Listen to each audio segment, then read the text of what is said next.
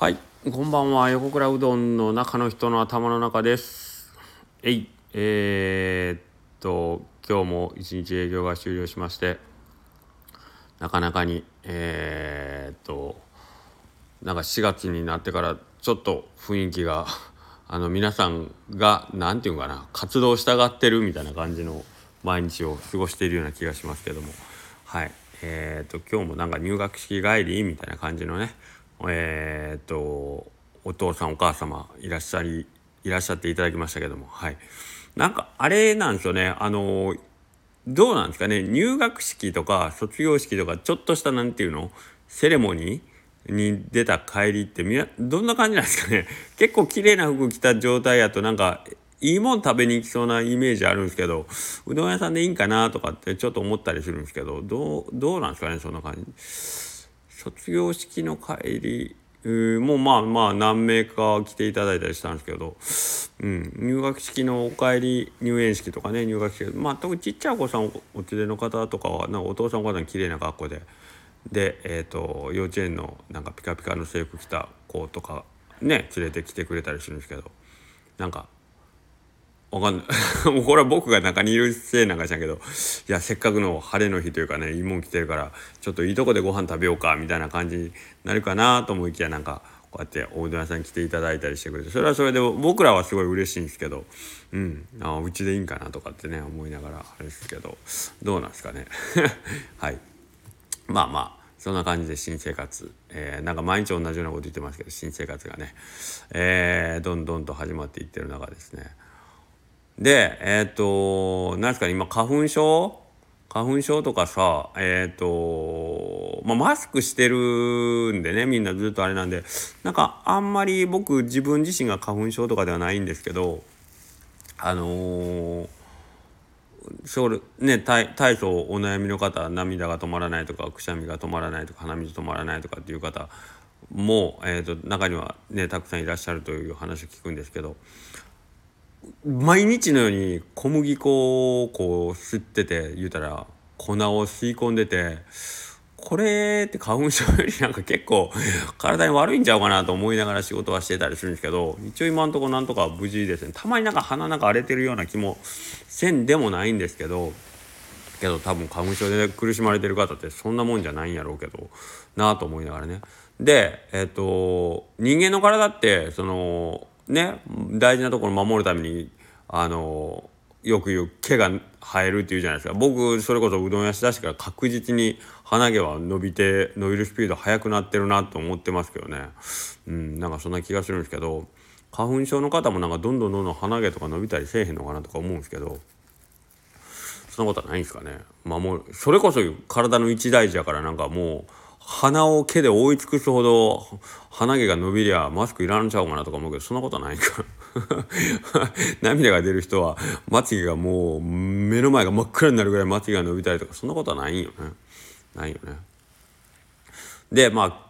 そのね毛問題あるんですけどあれまあ僕も年齢が年齢なだけに頭髪は薄くなるんですよね。頭髪はね。守れよとは思うんですけどね 大事な頭一生守れよとか思うんですけど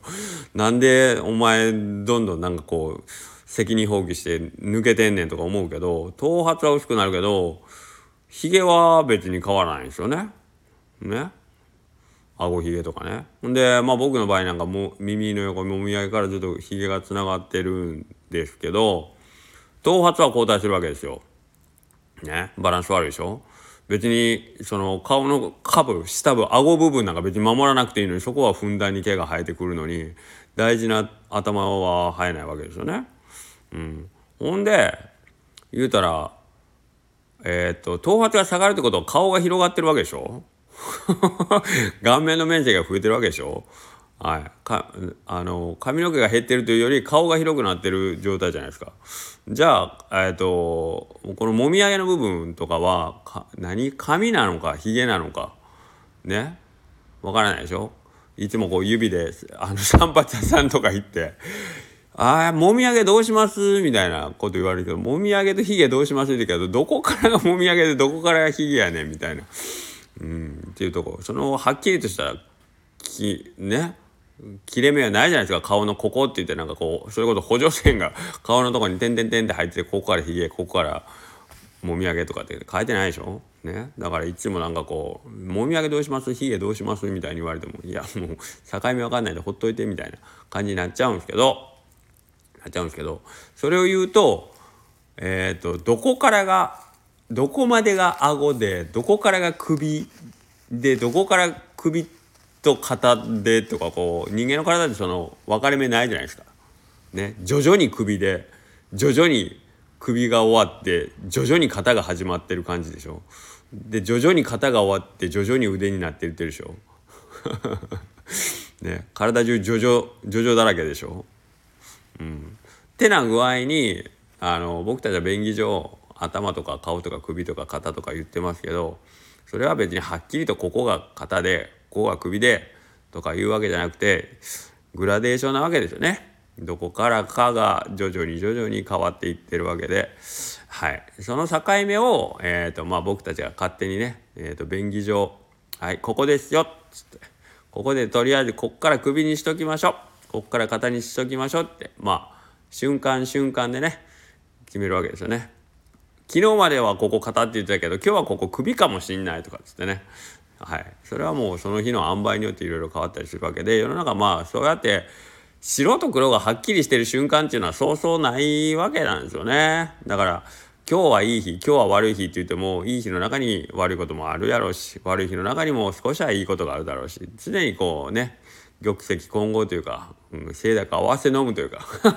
だんだんずれてきてんな。まあそんな感じでえっ、ー、と白黒がはっきりしている状態っていうのは我々にはあの少ないわけでその中で自分たちがこう切り取っていって、うん、今日はじゃあ良かったねとか今日は悪かったねとかっていうグラデーションの中で生きていると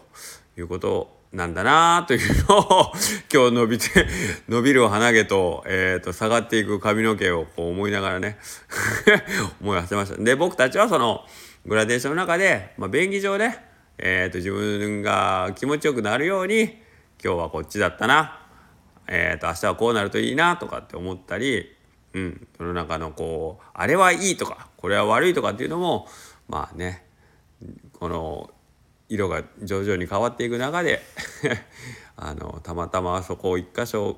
をここっつって切り取ってよし今日は黒っぽい とかって言ってることだよっていうのにね気づきました。ということで、えー、今日はこんな感じです。ではまた明日。